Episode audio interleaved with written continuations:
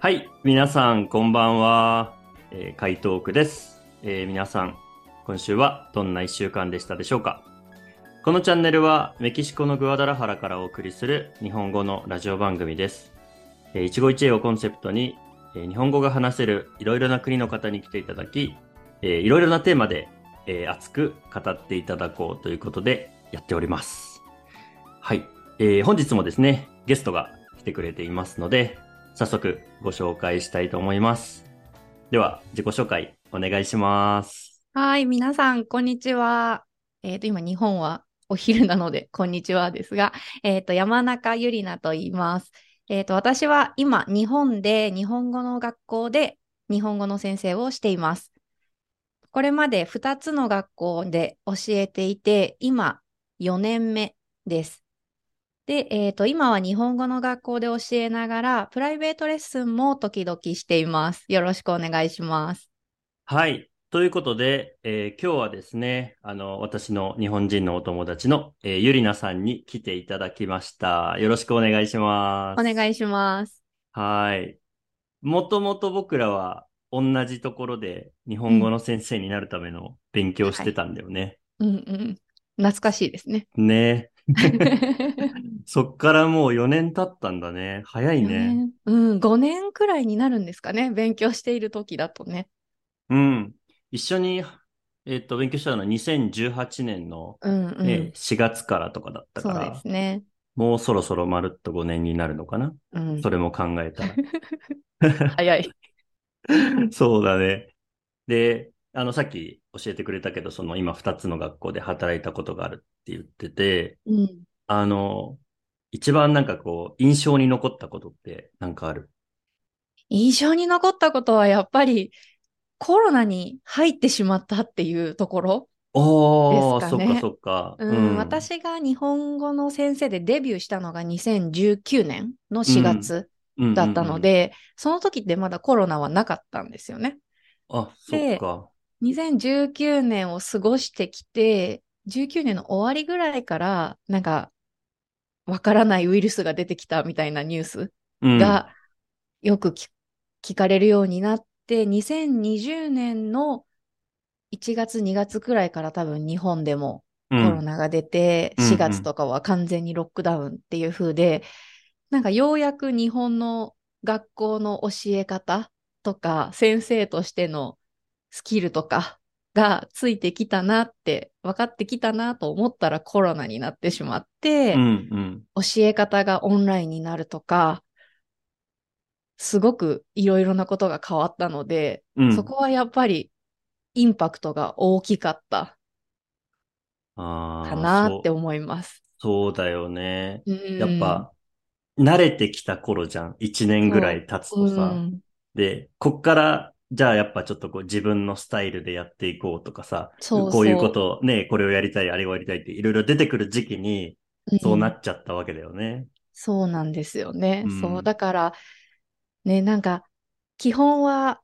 分かってきたけど、もう少しこう、ちゃんと基本を勉強してから、他のね、こう、プラスアルファできるようになればいいんだけど、そこももう、ちょっと難しくなる考え方を変えなければならないっていう風になってしまって、うんでもまあそれは日本だけじゃなくて世界中どこでもどんな仕事でもに同じことだったから、うん。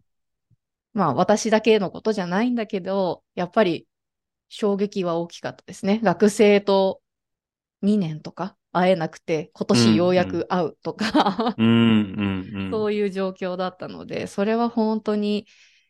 いろいろ考えるいいきっかけにはなったと思いますね。ねそうだよね。なんかよくあるけど、最初にこうオンラインで出会って、こう何年か、何ヶ月か何年かした後で、ようやく会えるみたいな。そうなんですよ。うん。そうそうそだから本当に2020年に入学したかった学生う。が、えっと、オンラインで、入国できないからオンラインで授業しましょうっていう風で授業をしていて、ようやく入国できたのが2021年に、まあ、少しだけ入国できた時期があって、留学生とか特別なビザの,が、あの人だけ、入国できるっていうタイミングで来た子たちが、初めましてなんだけど、先生やっと会えましたね、みたいな感じで、うん やってくるっていうのが、今まではね、もう初めて顔を見て、初めてそこで名前を覚えてっていう、お互いアイスブレーキングから始まるところが、そこはもうオンラインなのに、ある程度こう出来上がっていて、うん。で、学生もなぜか初めましてじゃなくて、先生ようやく会えました、みたいな感じで来てくれるっていうのは、なんか不思議な感覚だけど嬉しかったっていうところもありますね。うん、うん、うん。そうだね。ということで、じゃあ今日はですね、あの、せっかく、あの、私のお友達のゆりなさんが、えー来てくれましたので、はい。あの、お互いに日本語の先生のお仕事をしてるんですが、場所が違うということで、あの、僕はメキシコで、ゆりなさんは、えー日本でやってるということなので、ちょっとこう、日本語の先生についてをメインテーマにして、今日は、ポッドキャストを撮っていきたいなと思います。はい。はい。では今日はどうぞよろしくお願いします。お願いします。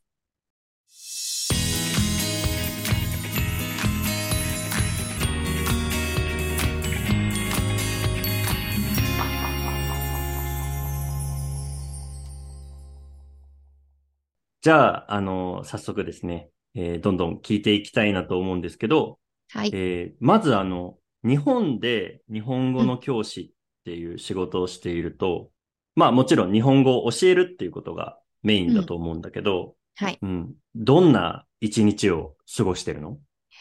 そうですね。あの、結構日本語の学校によって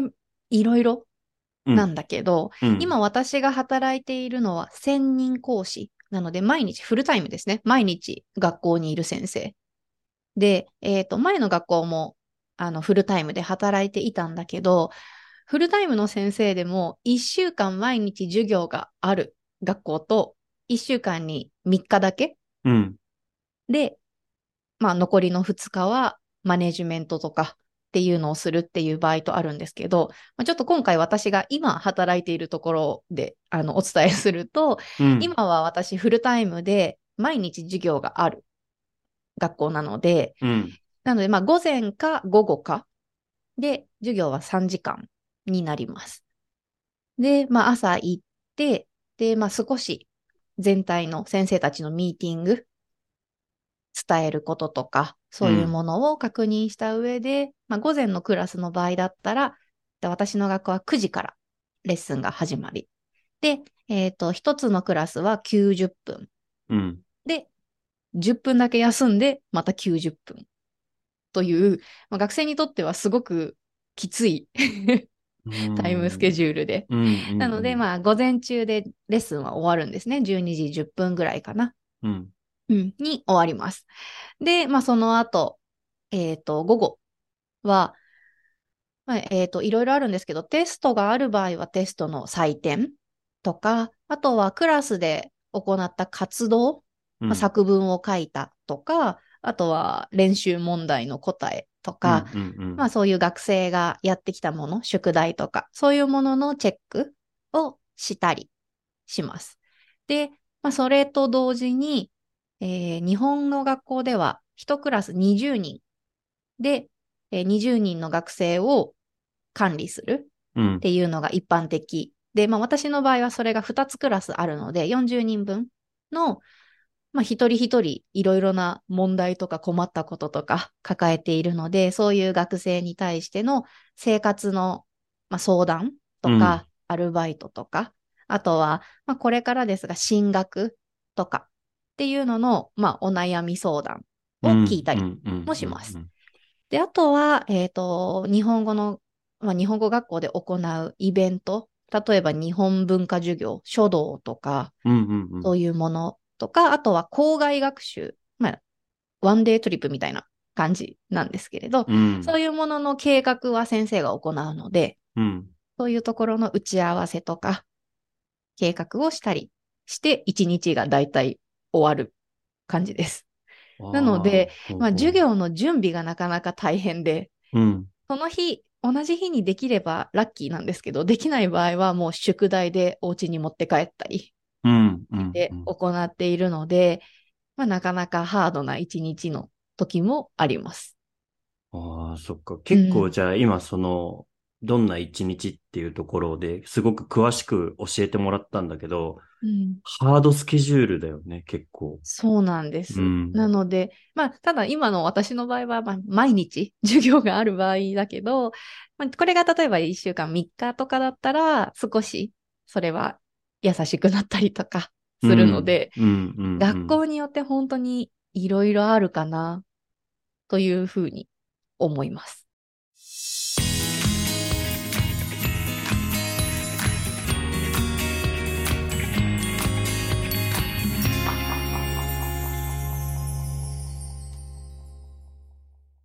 そうすると残業とかっていうのもあったりするの？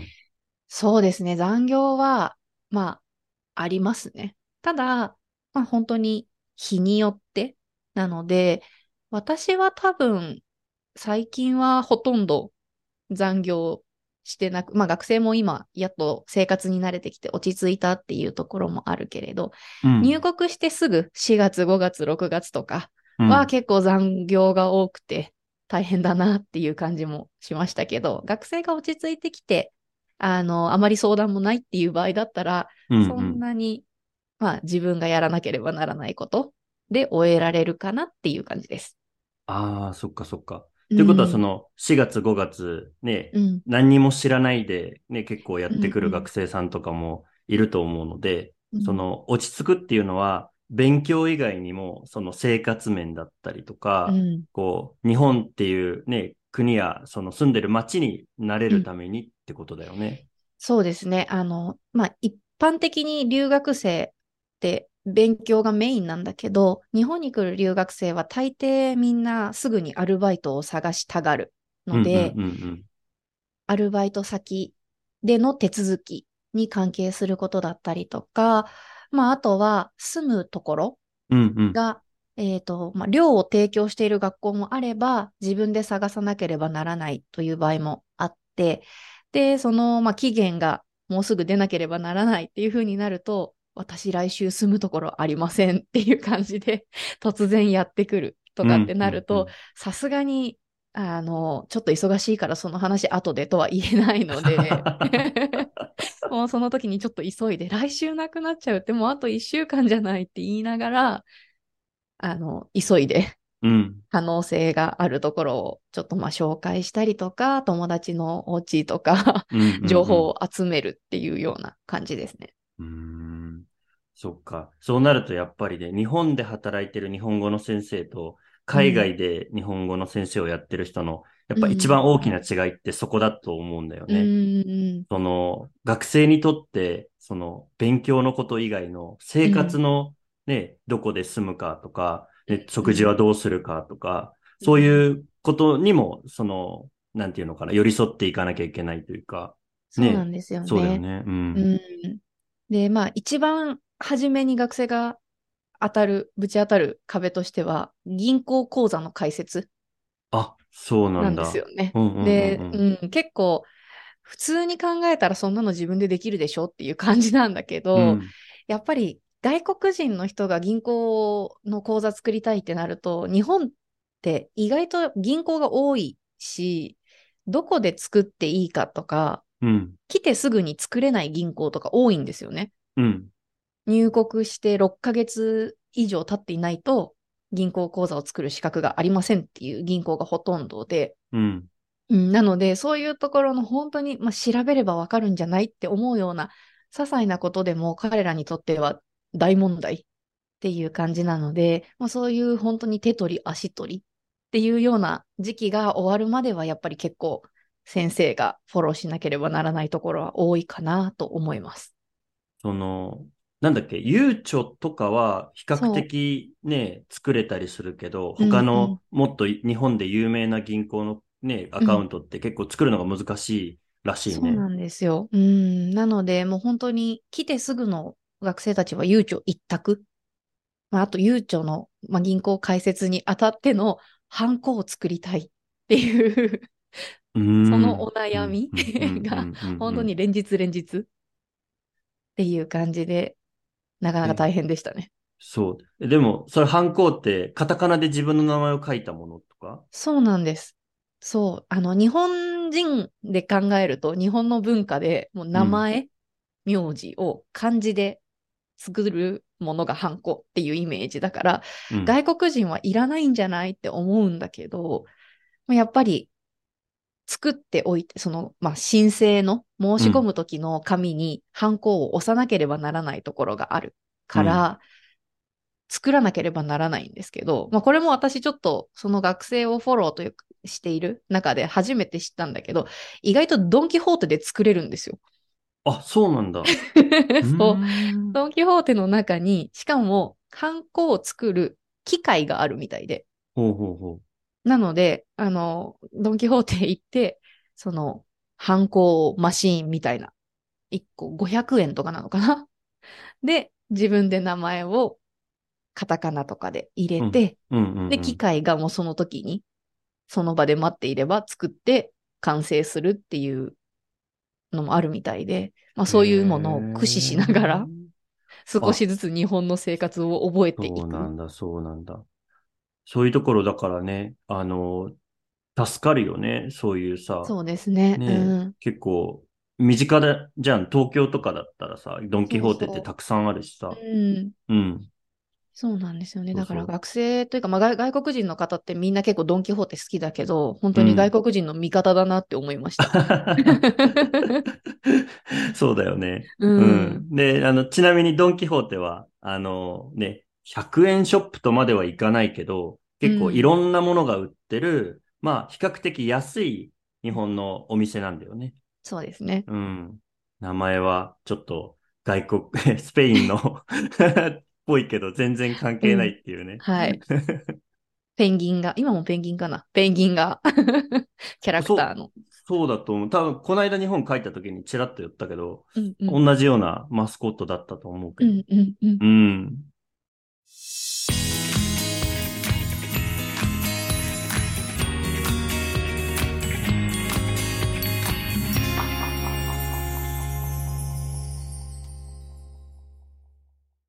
はい。えー、今日はですね、あのー日本の日本語の先生のお仕事ってどんなお仕事っていうことで、ポッドキャストをお送りしてるんですけども、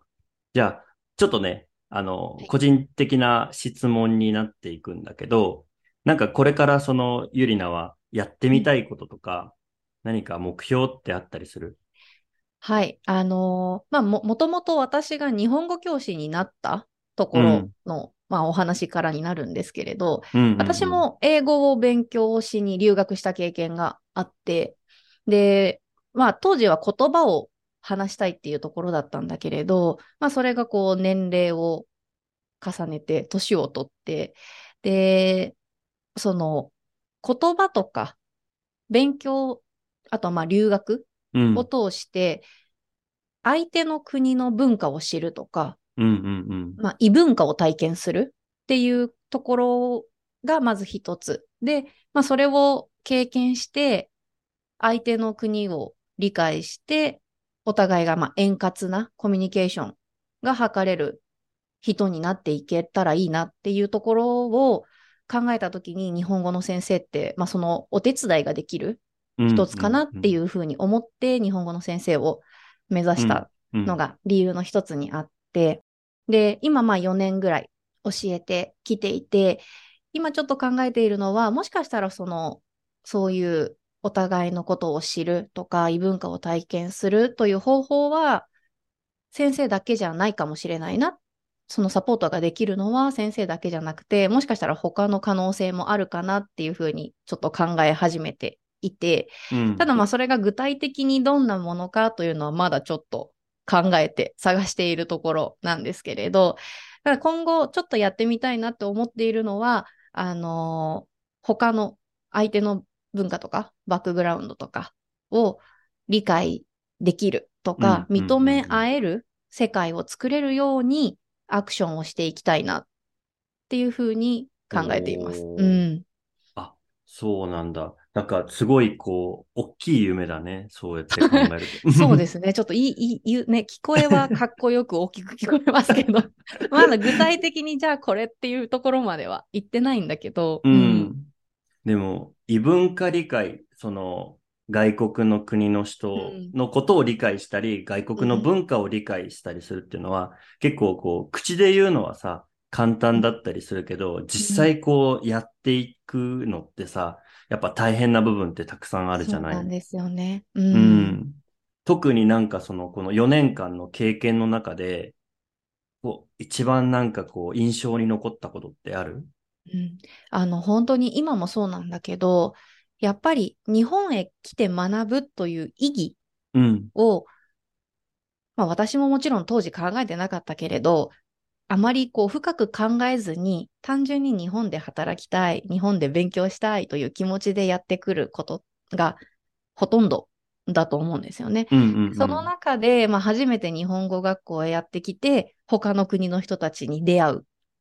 で、その時にやっぱり、えっと、お互いに壁を作り合ってしまううんっていう場合って、まあ、結構この4年間で何度かそういう学生とか、そういう状況を見てきて、壁を作ってしまうと、それが、まあ、時に論争というか、うん。対立関係を作ってしまったり、うんうんうんうんあの国の人は嫌いだとか、うん。せっかく日本に来ているのに、日本人は私たちの国に対して冷たいっ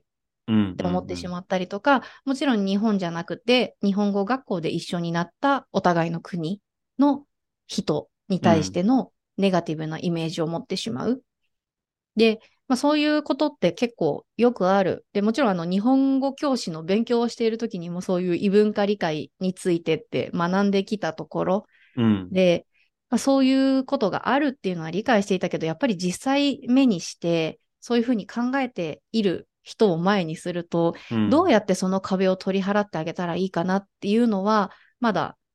あの正しい答えって見つかってないし、うん。まあその時々で答えって変わってくるから、必ず正解があるってものでもないと思うんですけど、うん。うん。なのでそういう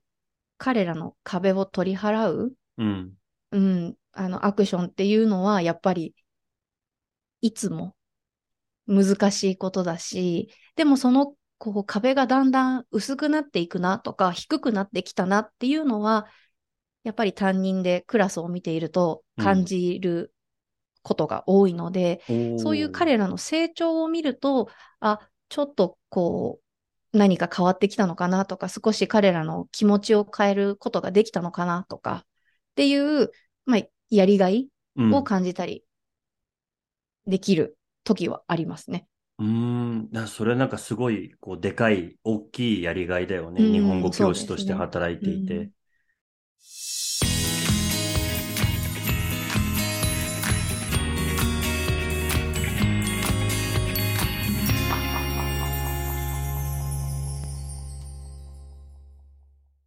んで、その、こう、だんだんこう、壁が薄くなっていくっていう状況も見たことがあるって今言ってくれたんだけど、なんか、もしよかったらその、具体的になんかこう、こういうシチュエーションだったからなったみたいなのってある？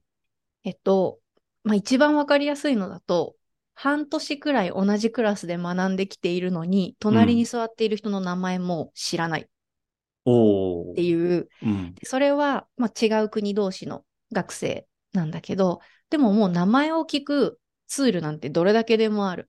お名前はっていうふうに言葉で聞けばいいし、それに、まあ、それが言えないにしても、あなたはとか、名前を使わないで話しかけることもできるんだけど、相手に興味を持とうとしない感じが初めにあったクラスが経験してきた中であって、で、さすがにこの状況やっぱり私も良くないなっていうふうに感じて、まず1ヶ月かけて隣に座っている人の名前はもちろんだし、クラス全員の名前を覚えてくださいっていうふうに、まあ、ミッションを作って。で、その覚える方法はもちろん、あの、ずっと名前を見て頭に入れるわけではなくて、えっ、と、クラスの中で会話の活動とか、いろいろな活動をする中で、隣の人と話すだけじゃなくて、じゃあ今度は後ろの人ととか、じゃあ少し席をチェンジして話すペアを変えようとか、まあいろいろな方法で、いろんな人たちと話すチャンスを作ってみた。うんうんうんで、えっ、と、まあそのクラスは、本当に初めは隣の人に話しかけることは絶対に嫌だし、うん。知っている友達とだけ話したい。うんうんうんうん。でえっ、と、もう、その時点で、あの国の人は嫌だっていう意識があったんですね。うんなので、、じゃあ今から会話で皆さん話してくださいと言っても、話し始めるペアが一つもなかったんですね。うん。うんなんだけど、まあそういうふうに少しずつ少しずつアイスブレーキングをいろいろなところでさせていって、で、まあ3ヶ月くらい経った頃には、あの、どのペアとどんなこと隣に座っても、まあペアワークができるようにはなったし、あと一番大きく感じたのは、教室に入ってきた友達に、こんにちはとか、うんおはようっていう挨拶ができるようになったんですね。うんうんそこは本当に、あの、当たり前のことだけど、すごく大切なこと、コミュニケーションの第一歩だから、それができるようになった彼らを見たときに、ああ、もうこのクラスのコミュニケーションのベースはある程度できたのかな。まあ、そこからどういうふうにコミュニケーションを積み上げるかは別だけど、うん。でも本当にその3ヶ月前の本当に何もないゼロだった時よりは少し良くなったのかなっていうふうに感じたんですよね。おーそう、あ、そういうふうにこう、ね、だんだん、まあ、お互いをこう、お互いとしてね、認識し合うようになるんだ。そうすると。そうそうねそう。挨拶って大事だよね。そうやって考えると。そうねうん。そう。で、やっぱり挨拶ができるようになってきて、このクラスで私が話しても大丈夫なんだって思うと、クラスってだんだん活発になっていくんですよね。おーほうほうほう。うん。まあなんか、まあ本当に簡単な質問。例えば休みの日はどうでしたかってクラス全体で月曜日の初めとかに聞いたときに、コミュニケーションがないクラスだと誰も何も言えない。うん。言ったらどうなるかわからないとか、ここで言っていいのかなとかっていう不安が勝ってしまうんだけれど、挨拶ができて少しこう会話ができるようになってきた関係ができてきたクラスに聞くと、まあいろいろなところからアルバイトでしたとか、一日ずっと寝ていましたとか、そういう本当に一言だけど、そういうのがポンポンと出てくる。でもそれだけでも本当に教師としてはとっても嬉しいことでうん。うん。う、うんん。それは本当に、まあ、本当に小さいことだけど、そういう積み重ねで相手を理解していくっていうのを学んでいってくれたらいいなっていう願いはずっと持ってます。そっか。でも、あれだよ。僕はそのメキシコで日本語の先生をしてるから、学生はほぼ、まあ、ほぼというかもう100%メキシコ人なんだよね。うんだから、そういう、こう、コミュニケーションの問題とかは、まあ、うん彼らは母国語が一緒だから、そう困ることないんだけど、うんやっぱり日本でね、日本語を勉強してる学生さんとかは、まずその部分で入ってすぐ1ヶ月、2ヶ月ぐらいの時に、やっぱ相当こう苦労するわけなんだ。そしたら。うん、そうですね。ねまあ、イメージすれば、まあ、ある程度わかりやすいんですけど、まあ、異国の地に一人で行って、うん自分の生活も、こう、しっかり整っていない状態で、他の国の人たちと出会ってっていう風で、1ヶ月、2ヶ月ぐらいの間に、ものすごい量の処理しなければならないシチュエーションが一気に襲いかかってくる。ので、まあ普通に私が全然知らない異国の地に行って同様のことが起きたら、まあそれは確かに気持ちもそんな他の国の人とかに構ってられないよっていうふうに。思ってしまうだろうなって。だから彼らが悪いわけでもないし、うん。うんうんうん彼らの気持ちもよくわかるので、なのでこちらも急ぎたいけど急いではいけないなっていうふうにも心得ていて、本当に、本当に少しずつじゃないと完成できない、完成はしないんでしょうね。積み上げられないものなんだなっていうのは、本当に強く感じてますね。うんだから、まあ本当に来てすぐの学生とかは、日本でよくある、こう、みんな仲良くしましょうみたいなことは、もう本当に伝わらないので、通じないので、隣の人が嫌だから別に彼が嫌な思いしたって私が良ければそれでいいです。みたいな 感じのところからスタートになるので、うん。あの、挨拶してるのを見るだけで、もう本当、オーバーな表現をしたら涙出るぐらいの 喜び。いや、でもめちゃくちゃ嬉しいよね、それってうん、さ。そう。ああ、名やっ前覚えと、たとか。うん、名前覚えた、コミュニケーション始まったって言ってそうそさ、うそうそううそう。ん。もうな、挨拶ができるだけでも、ね、感動ものだよね、きっと。そうなんですよ。ねだからまあそこは本当に難しいけど、乗り越えてくれるとう、んすごいやりがいを感じる部分ですね。そっか、そっか。いやー、なんかすごい新しい発見もあり、なんかすごいいい話が聞けたな。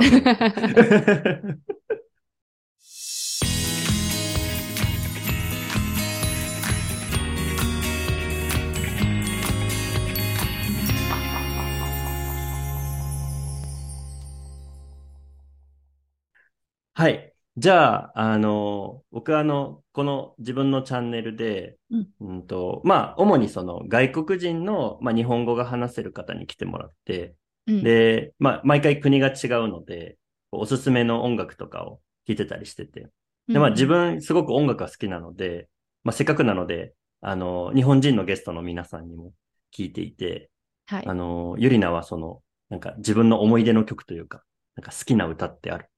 あの、好きな歌ってなると、すごい難しくて。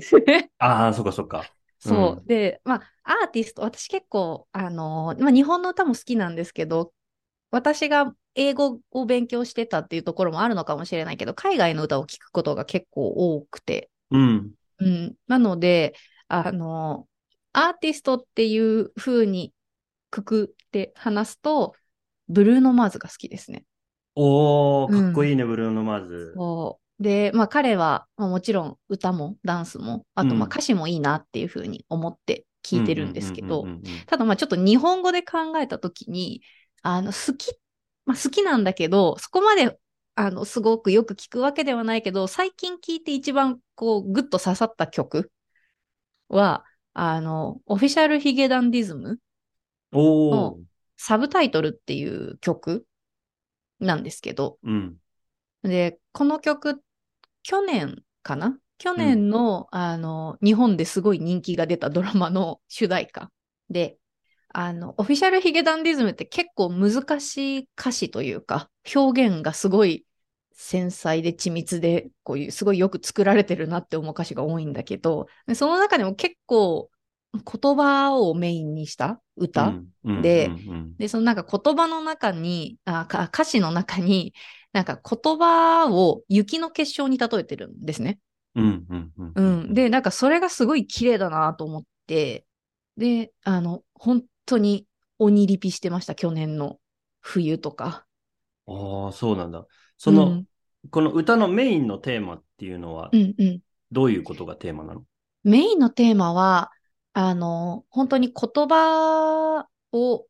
伝えることの難しさというか、なんて言ったらいいんだろうな。例えば好きですって言った時に、その好きって、恋人としての好きもあれば、友情としての好きもあってっていう風で、一つの言葉だけど、その言葉の一番根底にあるというか、その人がその言葉を発した時の気持ちってなかなか相手にしっかり伝わることって少ないのかなって思うんだけれど、うん。で、そのドラマも、えーと手話を使ったドラマだったんですね。うん、おおー言葉が途中で話せなくなってしまって、手話でしかつ伝えられなくなってしまったっていう。で、その言葉で伝えられるものと手話で伝えられるものって、まあ、同じ言語、話す、まあ、言葉では目に見える言葉と、まあ、耳で聞く言葉みたいな違いはあると思うんだけれど、でもどちらにしても相手に伝えるためのツール。で、そのまあ二つのツールをうまくこう融合させては、こううまく表現をこう比較しながらというか、うん。しているような伝えることの難しさみたいなところがテーマにあるんじゃないかなって思って私は聞いてたんですけれど、うん。で、まあその、難しさとか葛藤とか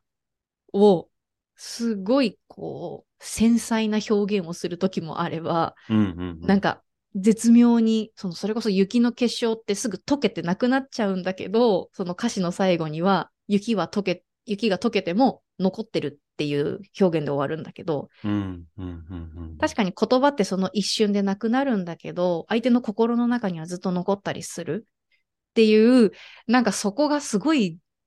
絶妙にうまく表現されてる歌詞で、で、まあもちろん私ドラマを見てたってのもあるんですけど。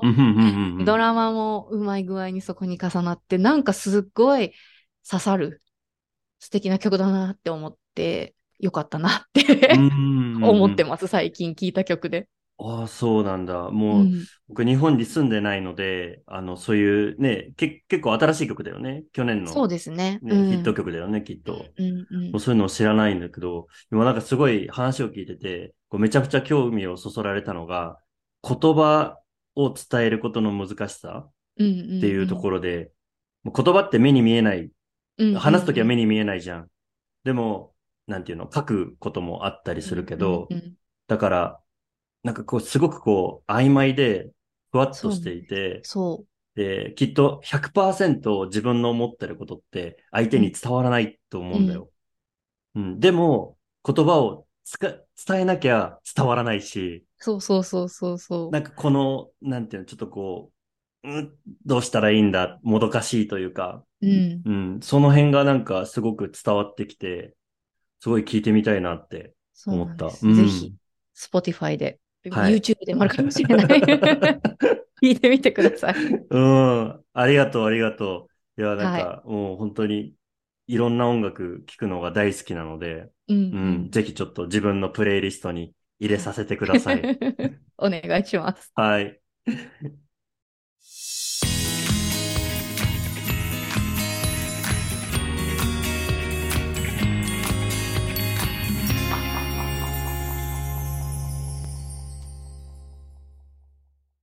はい。えー、ではですね、本日の回答句も、えーそろそろ終わりに近づいてまいりました。あの、今日は、あの、お忙しいところ来てくれてどうもありがとありがとうございます。う。うん。なんかめちゃくちゃ、なんていうのかな。え結構、この間僕が日本に帰った時もね、ちょっとご飯一緒に食べたりとか、うんうんねだけど、なかなかこういうお互いの仕事について、こんなに深く聞いたことってなかったから、そうですね。すごく新鮮だったし、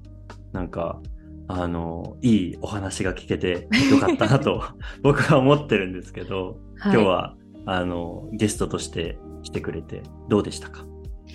いや、緊張しますね。